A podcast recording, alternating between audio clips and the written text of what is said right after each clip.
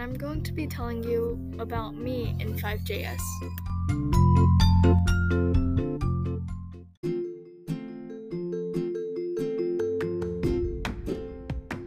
This week we've been introducing ourselves and started learning about the learner's profile.